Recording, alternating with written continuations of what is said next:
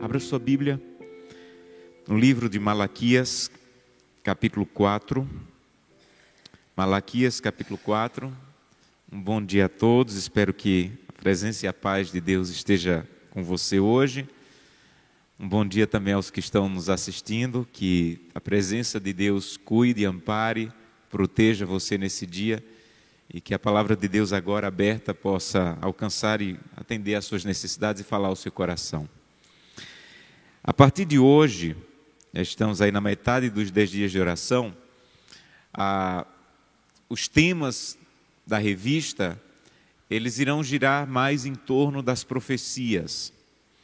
Eu não sei se cheguei a mencionar para vocês, mas a revista dos dez dias de oração, ela está fundamentada nos primeiros 24 capítulos do livro Grande Conflito.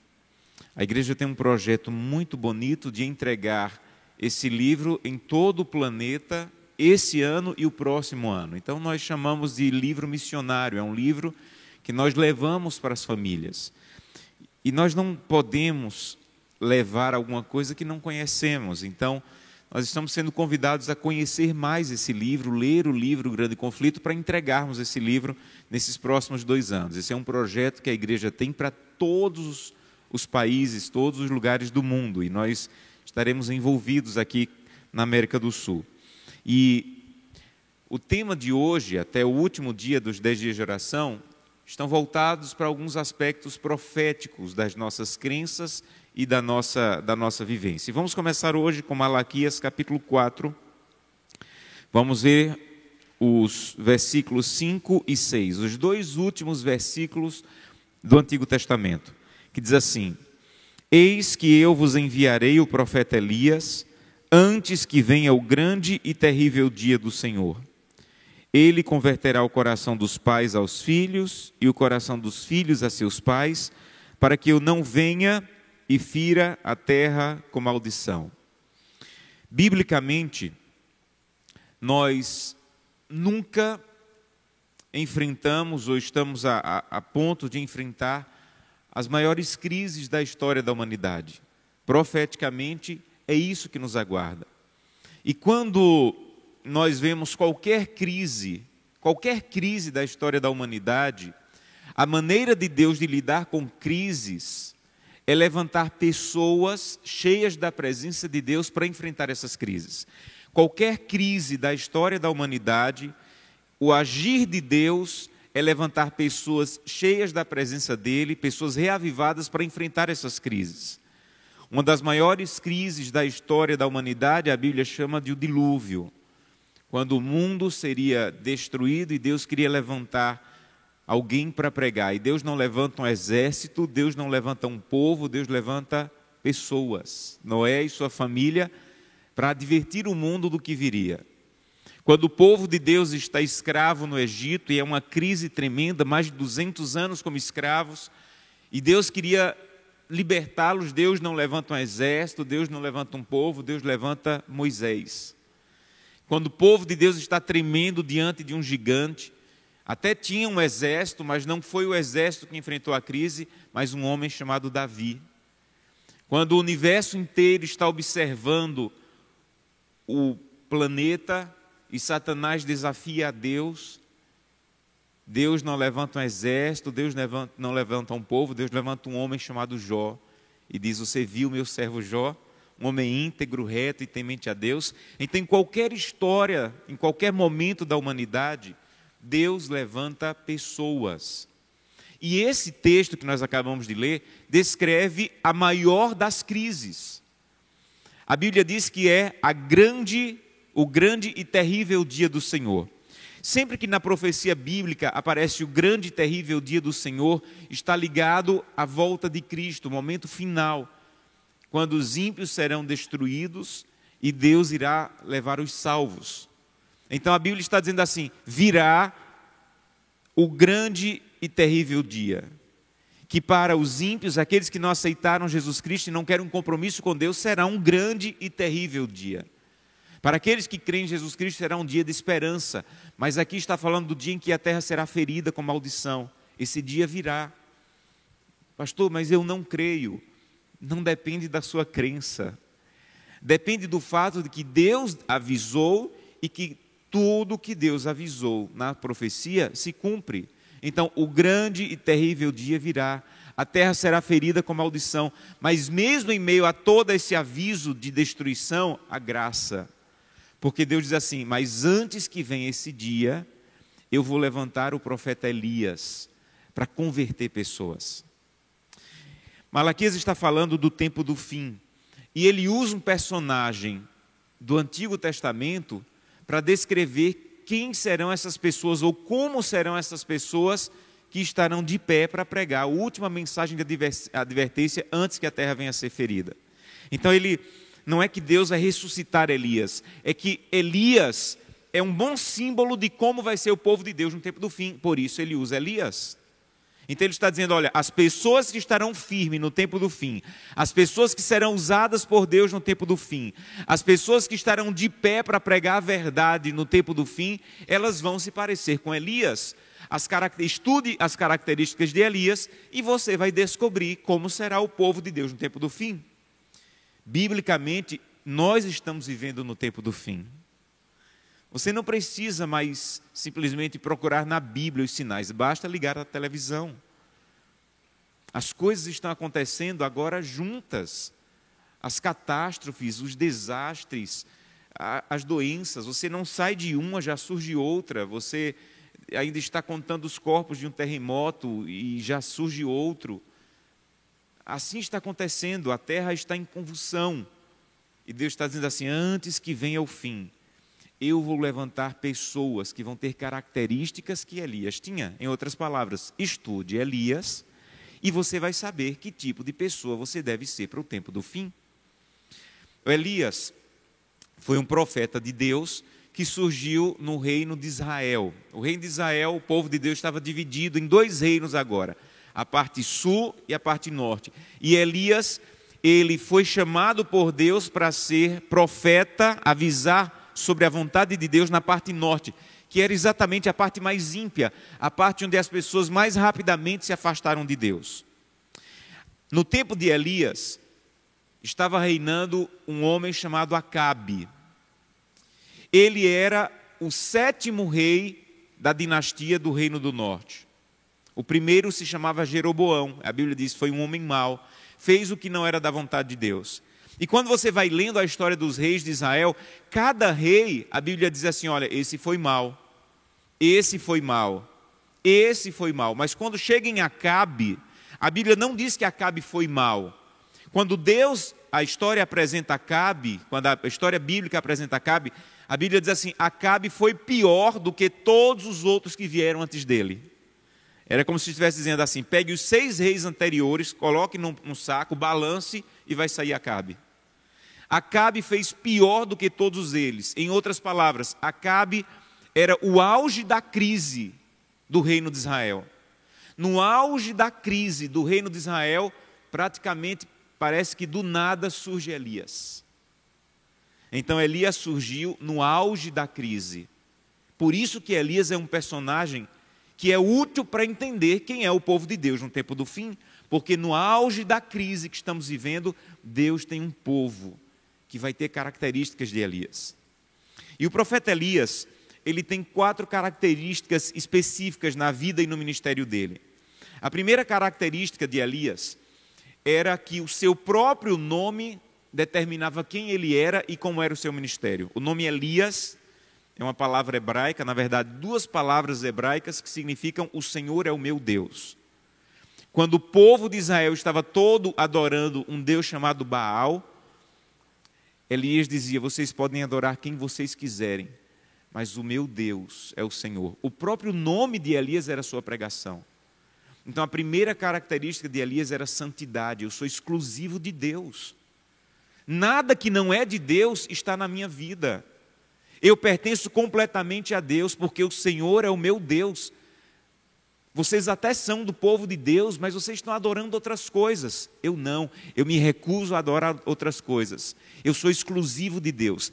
E a palavra santo, ou, ou o sentido de santidade na Bíblia, é exatamente essa ideia de separar-se e ser exclusivo de Deus. Então, essa era a vida de Elias, não era simplesmente a sua pregação. A sua vida era: adorem quem vocês quiserem, decidam o que vocês quiserem sobre a adoração, mas eu decidi que serei santo do Senhor, porque o Senhor é o meu Deus. Hoje, quando a gente ouve a palavra Elias, eu tenho que explicar para você que o nome Elias significa o Senhor é o meu Deus. Mas no tempo de Israel, quando ele falava em hebraico, ele não precisava explicar o nome dele. Quando ele dizia o meu, meu nome é Elias, quando as pessoas ouviam Elias, eles já ouviam também o significado do nome. O Senhor é o Deus desse homem. Ele é separado completamente para Deus. Então, a primeira característica de Elias é santidade. A segunda característica de Elias é que ele foi chamado por Deus para combater três poderes do mal: Acabe, a esposa de Acabe, Jezabel, que era até no Apocalipse é, é, é o símbolo da impiedade, e os profetas de Baal. Então ele foi chamado para combater três poderes do mal: Acabe, Jezabel e os profetas de Baal. Segunda característica de Elias ele tinha que combater os poderes do mal. Terceira característica de Elias, ele tinha uma mensagem distintiva. Elias não era um homem que pregava sobre muitas coisas. Elias era um homem que tinha uma mensagem distintiva. Quando você ouvia Elias pregar, você sabia sobre o que ele iria pregar. Ele tinha uma mensagem distintiva, uma verdade distintiva, que é resumida numa frase que ele disse quando foi enfrentar os profetas.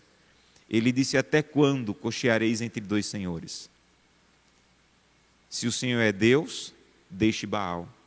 Se Baal é Deus, abrace Baal. Até quando vocês vão ficar divididos? Essa é a minha mensagem. Decidam a quem vocês vão adorar. E a última característica de Elias é que quando ele terminou o ministério dele, ele não morreu. Ele foi levado vivo em uma carruagem de fogo para o céu. Então, essas são as características de Elias. Ele era um homem que vivia e pregava a santidade, ele tinha uma mensagem distintiva, ele combateu três poderes do mal e ele, quando terminou de pregar, não morreu, ele foi para o céu vivo. Quando Malaquias está falando sobre o povo do tempo do fim, que vai vir antes da grande e terrível crise, ele diz assim: Olha, Elias. Porque as características de Elias são as características do que Deus espera do povo de Deus do tempo do fim. Essa mesma profecia de Malaquias, ela se repete em Apocalipse capítulo 14. Apocalipse capítulo 14 é a mesma profecia de maneira ampliada. Apocalipse 14, e vamos estudar durante mais dois dias Apocalipse 14, mas Apocalipse 14 é como que pegar a profecia de, Malaquias 4 e ampliar e dizer assim: olha, Malaquias, Malaquias apresentou Elias, eu quero dar agora as características mais profundas desse Elias. Abra sua Bíblia em Apocalipse 14. Apocalipse 14 fala sobre o tempo, o povo de Deus no tempo do fim. E apresenta as características desse povo, que são as características que Elias tinha em sua vida. Nós vamos estudar a mais Apocalipse 14 essa semana, por mais dois dias. Mas Apocalipse 14, já adiantando para vocês, eles é, é a apresentação de um povo que iria surgir após uma profecia chamada profecia das 2.300 tardes e manhãs.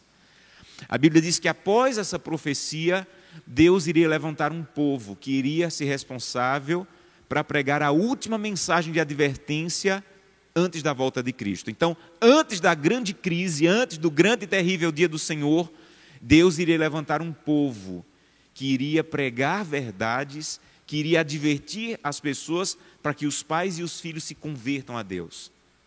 E quais são as características desse povo apresentado em Apocalipse 14? Olha o que diz aí o verso 12.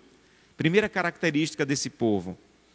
Aqui está a perseverança dos santos, os que guardam os mandamentos de Deus e a fé em Jesus. Geralmente nós dizemos assim: olha, esse capítulo está falando do povo de Deus do tempo do fim. E o povo de Deus do tempo do fim tem duas características: guardar os mandamentos e ter a fé em Jesus. Não é isso que está no texto. O texto apresenta três características, não duas. O, o texto diz assim: olha, o povo de Deus do tempo do fim, descrito em Apocalipse 14, primeiro, persevera em santidade. Segundo, guarda o mandamento. Terceiro, tenha fé de Jesus. E às vezes a gente se volta, como adventista, a gente se volta só para duas características: guardar o mandamento e ter a fé de Jesus. Mas a gente não fala da primeira característica, que é uma das características de Elias, o próprio nome dele. A primeira característica do povo de Deus no tempo do fim é perseverar em santidade. A segunda característica apresentada aí em Apocalipse 14 é que nós temos que combater três poderes. Se você ler o capítulo 13, o capítulo 13 fala dos três poderes que se levantarão no tempo do fim: o dragão, a besta e os falsos profetas. Então, esse povo do Apocalipse 14, ele vai ter que enfrentar esses três poderes do mal. Terceira característica, adoração. Uma mensagem distintiva, que é ensinar as pessoas a adorarem o Deus verdadeiro, no dia verdadeiro, da maneira verdadeira. Apocalipse 14, verso 6 diz assim: Vi outro anjo voando pelo meio do céu, tendo o evangelho eterno para pregar aos que se assentam sobre a terra, a cada nação, tribo, língua e povo, dizendo em grande voz: Temam a Deus. Aqui está a mensagem distintiva desse povo. Temam a Deus, deem glória a Deus, pois é chegada a hora do seu juízo, e adorem. Do jeito que Elias dizia: decidam quem vocês vão adorar. O povo de Deus no tempo do fim tem que se levantar para dizer: decidam a quem vocês vão adorar. Decidam se vocês vão adorar o Deus da verdade, o Deus dos mandamentos. Decidam a quem vocês vão adorar. Adorem. Essa é a terceira característica apresentada em Apocalipse, que é a mesma de Elias. Última característica, quando esse povo terminar de pregar, a última geração desse povo não vai ver a morte, vai ver Jesus Cristo voltando no céu, e a última geração dos que estiverem vivos na volta de Jesus Cristo não vão passar pela morte, mas serão levados vivos para o céu, como Elias foi. Pastor, onde está isso? Apocalipse 14, 15. Diz que quando terminarmos de pregar e dar a última mensagem nessa terra, um anjo vai sair do santuário gritando em grande voz: Para aquele que se acha sentado sobre a nuvem, toma a tua foice e colhe, pois chegou a hora da colheita. Eles já terminaram a pregação. A seara da terra já está pronta, já está madura para a colheita. Quando terminar a última fase da pregação nessa terra, um anjo vai dizer para Jesus Cristo: Jesus Cristo pode voltar, eles terminaram de pregar. A terra já está pronta para a colheita. E os que estiverem vivos nesse momento não passarão pela morte, assim como Elias serão levados vivos para o céu. Você entende agora porque Elias é um, é um personagem tão ideal usado por, por Malaquias? Você entende porque Malaquias, quando entendeu o que iria acontecer no tempo do fim, ele disse assim: Elias. Elias é perfeito para ilustrar como eles devem ser, que tipo de vida eles devem ter. E Apocalipse, quando retoma o mesmo tema de Malaquias, ele pega exatamente as quatro características santidade, combater os poderes do mal, perseverar em santidade, como a Bíblia diz, combater os poderes do mal. Quando Jesus Cristo voltar, seremos levados vivos. Então Malaquias está retomando, o Apocalipse está retomando o tema de Malaquias. E há muitas pessoas que dizem assim: ah, louvado, louvado seja Deus. Louvado seja Deus, porque eu faço parte desse povo. E aqui está o perigo. O perigo é acharmos que estar na igreja, que na profecia é a igreja remanescente, automaticamente me torna um remanescente. Há pessoas que dizem: Ah, pastor, a igreja é a arca e eu estou na igreja. A igreja só é a arca se você for Noé. Um homem ou uma mulher justo, íntegro, temente a Deus e que se desvia do mal. Não há salvação automática em fazer parte da igreja. O que Apocalipse está dizendo, o que Malaquias está dizendo é: não é fazer parte da igreja remanescente, é ter as características de um remanescente. Não é simplesmente fazer parte do povo remanescente, é ser um remanescente. E para ser um remanescente, você tem que ter mais do que uma placa de igreja na tua biografia. Para ser o remanescente, você tem que ter mais do que uma inscrição num livro da igreja remanescente. Você tem que ter as características de um remanescente, porque quando Deus quer enfrentar uma crise, Deus levanta pessoas remanescentes. Então nós corremos um perigo como adventistas do sétimo dia. É o perigo de achar que por fazermos parte do povo que a profecia bíblica diz que foi levantado por Deus no momento exato da profecia como povo remanescente, já estamos garantidos. E não há garantia em fazer parte de um povo se você não tem as características que esse povo deve ter. E a primeira característica que um remanescente deve ter é andar em santidade. Há um autor chamado A.W. Tozer que ele diz que a maior tragédia do cristianismo são santos sem santidade. A maior tragédia do cristianismo são santos sem santidade. E ele diz: não se engane, o verdadeiro ideal do cristianismo não é te fazer feliz, é te fazer santo, é transformar o teu caráter.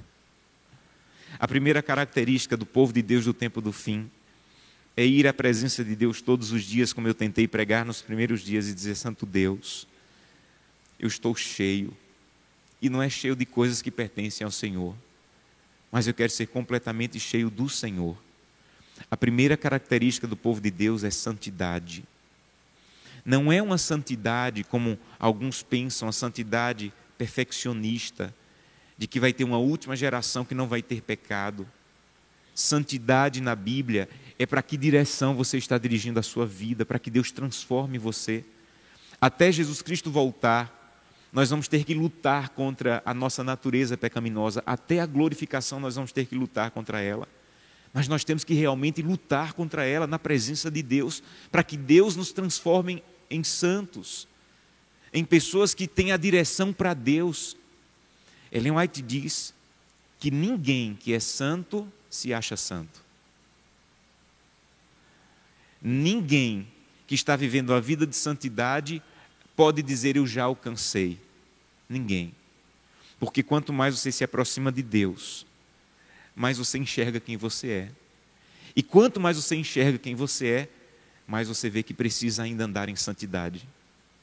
Ninguém nunca vai dizer assim, alcancei. Nunca até a glorificação, até Jesus voltar? Nunca. Mas nós temos que andar em santidade, andar na presença de Deus e pedir a Deus que levante em nosso coração a cada dia o desejo de que os ídolos do nosso coração sejam arrancados. Então, primeira característica não é simplesmente fazer parte da igreja adventista. Primeira característica é a característica de Elias: o Senhor é o meu Deus. Eu não quero nada em meu coração que não pertença a Deus. Eu não quero nada em minha vida que não tenha o completo domínio e direção de Deus. Quer comais, quer bebais ou façais qualquer outra coisa, que seja tudo dirigido para a glória de Deus. O que Paulo está dizendo de verdade é: não seja santo só na igreja, não seja santo só no púlpito, não seja santo só nos momentos de culto. Você vai sair, vai comer, você vai sair, vai beber, você vai sair, vai fazer negócio, você vai sair, vai escolher uma namorada, um namorado. Diga, Santo Deus, eu quero que isso aqui esteja para a tua glória, então me ajuda, esteja comigo. Santidade é aprender a caminhar com Deus. E quando eu aprendo a caminhar com Deus, o caráter de Deus vai sendo refletido em mim. E daqui a pouco as pessoas não vão saber mais quem é quem. Talvez você já tenha ouvido a história de Agostinho que vivia uma vida de promiscuidade e tinha uma mulher que ele se relacionava de maneira pecaminosa. E quando ele aceitou Jesus Cristo, ele estava andando e essa mulher o viu, há muito tempo não o via, porque agora, agora ele era de Deus e não andava mais nos lugares ímpios. E ela começou a dizer assim: Agostinho, Agostinho sou eu. E ele conheceu a voz e ó, continuou andando. E ela continuou dizendo: Agostinho, Agostinho sou eu. Agostinho, Agostinho, sou eu, Marecha. E ele parou, olhou para trás e disse assim: Eu sei que é você. A questão é que eu não sou mais eu.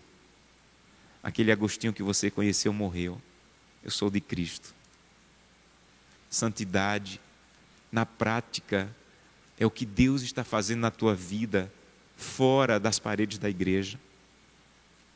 Diz que um homem tinha um comércio e ele era conhecido na vila tinha uma mercearia, ele era conhecido na vila como um homem desonesto, um homem enrolão, um homem que roubava. E algum dia alguém disse assim: Olha, ele disse que se converteu, disse que agora é cristão. E todos começaram na rodinha de conversa assim: que Isso é mentira, esse homem é ladrão, esse homem vive roubando a gente aqui na vila. E alguém na rodinha de conversa disse assim: Não, eu acho que agora ele se converteu de verdade. Porque faz cinco anos que eu compro queijo lá na mercearia dele. E hoje foi a primeira vez que eu fui comprar queijo e o queijo de um quilo tinha um quilo de verdade. Santidade é você vender queijo e o queijo de um quilo tem um quilo de verdade. Não é falar bonito na igreja, mas é na prática viver uma vida íntegra na presença de Deus e das pessoas. Então, primeira característica da, do povo remanescente, o Elias de Deus, santidade. Segunda característica, combater os poderes do mal, a começar em mim. Às vezes nós queremos combater o poder do mal fora. Às vezes nós queremos combater o poder do mal nas pessoas. Eu deveria começar a combater o poder do mal que ainda tem no meu coração. Há um autor chamado Leonardo Ravenhill que ele diz: Como você quer derrubar as fortalezas de Satanás se você não tem força nem para desligar a TV e escolher melhor o que você vai assistir? Como é que você quer derrubar as fortalezas de Satanás, enfrentar o poder do mal, se você não pede a Deus força nem para desligar a TV e passar mais tempo na presença de Deus? E ele dizia: ou você está morto para o pecado, ou você está morto em pecado. Quando alguém dizia assim, eu fui salvo, ele dizia assim: você foi salvo de quê? Você foi salvo da amargura, da ira, da inveja. Quando você diz eu fui salvo, do que você está falando? Você foi salvo da maldade, da impiedade. O povo de Deus no tempo do fim vai ter que se levantar e vai ter que enfrentar a união do, dos poderes do mal, como apresentado no capítulo 13 de Apocalipse: o dragão, a besta e o falso profeta. Mas antes de podermos enfrentar o poder do mal fora, precisamos pedir a Deus para enfrentar o poder do mal dentro. Eu sempre costumo dizer que há muitos adventistas que se preparam para a perseguição do tempo do fim. Você não precisa temer a perseguição do tempo do fim, você precisa temer a perseguição de cada dia.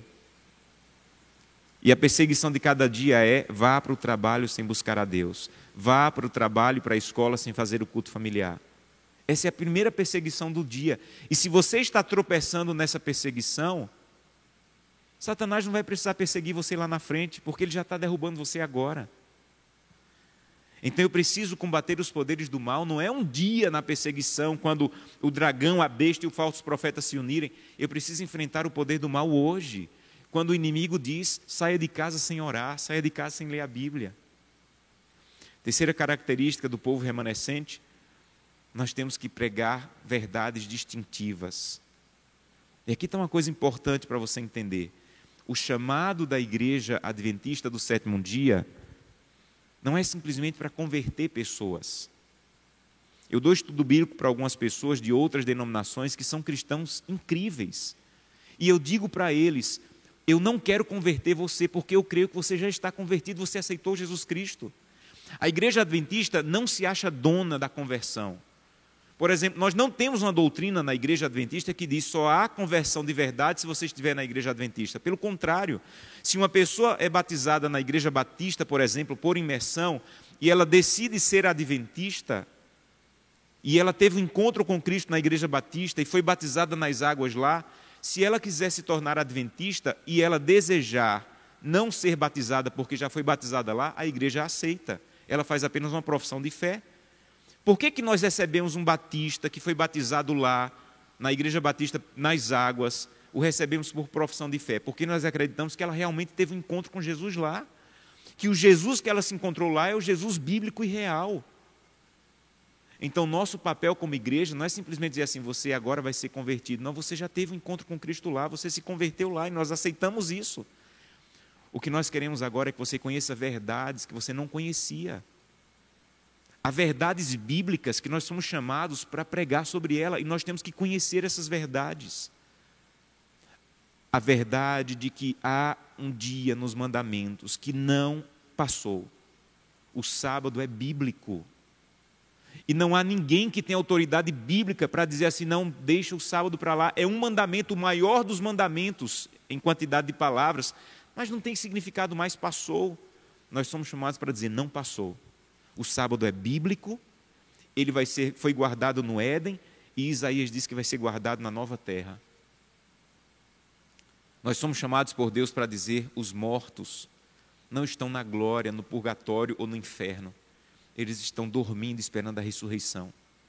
Nós somos chamados para Deus para dizer: há um santuário no céu e Jesus Cristo está ministrando no santuário celestial. Nós somos chamados por Deus para dizer: o seu corpo é o templo do Espírito Santo e você deve cuidar do seu corpo para que o Espírito Santo habite em você. Oh, meus irmãos, me perdoem a sinceridade, mas eu não posso pregar verdades que eu não conheço. O povo de Deus remanescente precisa estudar as verdades, as doutrinas distintivas. Você não pode dizer assim, eu guardo o sábado porque a igreja diz, eu guardo o sábado porque eu conheço na Bíblia a doutrina do sábado. Ah, eu creio que os mortos estão dormindo porque a Novo Tempo ensina sobre isso. Não. Eu creio que os mortos estão dormindo porque eu conheço na Bíblia essa verdade. O nosso chamado para sermos os Elias de Deus é conhecer verdades e ser capaz de dizer diante do povo: escolham quem você vai adorar, mas eu decidi adorar a Deus com as doutrinas verdadeiras e bíblicas. Esse é o nosso chamado. E por fim, e o mais glorioso, a quarta característica que vamos ter é que aqueles que estiverem vivos até a volta de Cristo irão olhar para o céu, irão dizer: Esse é o Deus que eu aguardava. Os anjos irão descer irão nos abraçar, irão nos levar até as nuvens. Mais ou menos pelo ano 100 depois de Cristo, um homem chamado Inácio de Antioquia, que era pastor da cidade de Antioquia, uma das maiores cidades de Roma. A tradição chega a dizer que esse Inácio foi aquela criança que Jesus chamou quando disse assim: Olha, vocês têm que ser como uma criança se quiserem entrar no reino dos céus. Não sabemos se isso é verdade, mas ele era muito querido pela igreja cristã inicial, porque ele havia sido discípulo de João, que escreveu o Apocalipse. Ele havia conhecido Cristo através de João e se tornou um líder, um líder muito querido, porque ele era a última ligação entre a igreja e João. E quando a perseguição começou, um imperador chamado Trajano prendeu Inácio de Antioquia porque ele queria, diante das pessoas, dizer: Eu sou poderoso. E ele desafiou Trajano, desafiou Inácio a abandonar a fé. Inácio disse: Eu sou de Jesus Cristo e ele habita em mim. E o imperador perguntou: Como é possível um Deus habitar numa pessoa? Ele disse: Todo aquele que crê em Jesus Cristo pela fé tem Jesus Cristo em sua vida e em seu coração. E a sentença de morte para Inácio foi: a sentença dele foi: ele vai morrer porque diz que Jesus Cristo mora nele e ele foi levado para Roma para ser morto no Coliseu, mas já estava muito idoso, muito cansado, e o prefeito que iria dirigir a morte dele disse assim: Olha, você não precisa morrer. Se você acender incenso para o imperador, você não vai morrer. E ele disse: Eu tenho servido a Jesus Cristo durante toda a minha vida, não vou abandoná-lo agora. Eu sou o trigo de Deus. E se as feras quiserem me moer, para que eu me torne o pão de Deus, eu estou pronto. E ele morreu no Coliseu, sobre a sentença de que Jesus Cristo vive em mim. O chamado de Deus para o povo dos últimos dias não é simplesmente, como eu falei ontem, que você seja conhecido como o guardador do sábado. O chamado de Deus para o povo do tempo do fim é que você seja conhecido como aquele que está andando em santidade, que está pronto para combater os poderes do mal a partir de você, que conhece verdades distintivas, que está se preparando para ver Jesus Cristo nas nuvens e que pode dizer assim: Jesus Cristo vive em mim, porque eu estou andando com Ele. E que qualquer acusação que seja feita contra você é: esse é um cristão. Se quisermos pegar ele, temos que pegar do jeito que tentamos pegar Daniel colocando, tentando colocar ele contra o Deus dele, e ele nunca vai se colocar contra o Deus dele. Vamos orar? Querido Pai, que o que acabamos de ouvir seja a verdadeira expressão do nosso coração. Sou teu e só tu és meu. Não quero mais lutar, quero me render completamente ao Senhor. E quero começar a fazer isso hoje, nesse novo dia que surgiu. Hoje, nos dez dias, nós estudamos sobre a verdade viva e nós somos a verdade viva. Nós somos os Elias de Deus, que temos que nos levantar como povo remanescente para pregar a verdade, para viver em santidade, para combater os poderes do mal que estão tomando conta do mundo e para nos prepararmos para ver Jesus Cristo voltando nas nuvens. Nos dá um dia feliz na tua presença, enche o nosso coração de tua paz e tua presença, é o que te pedimos, em nome de Jesus. Amém. Que Deus abençoe cada um de vocês.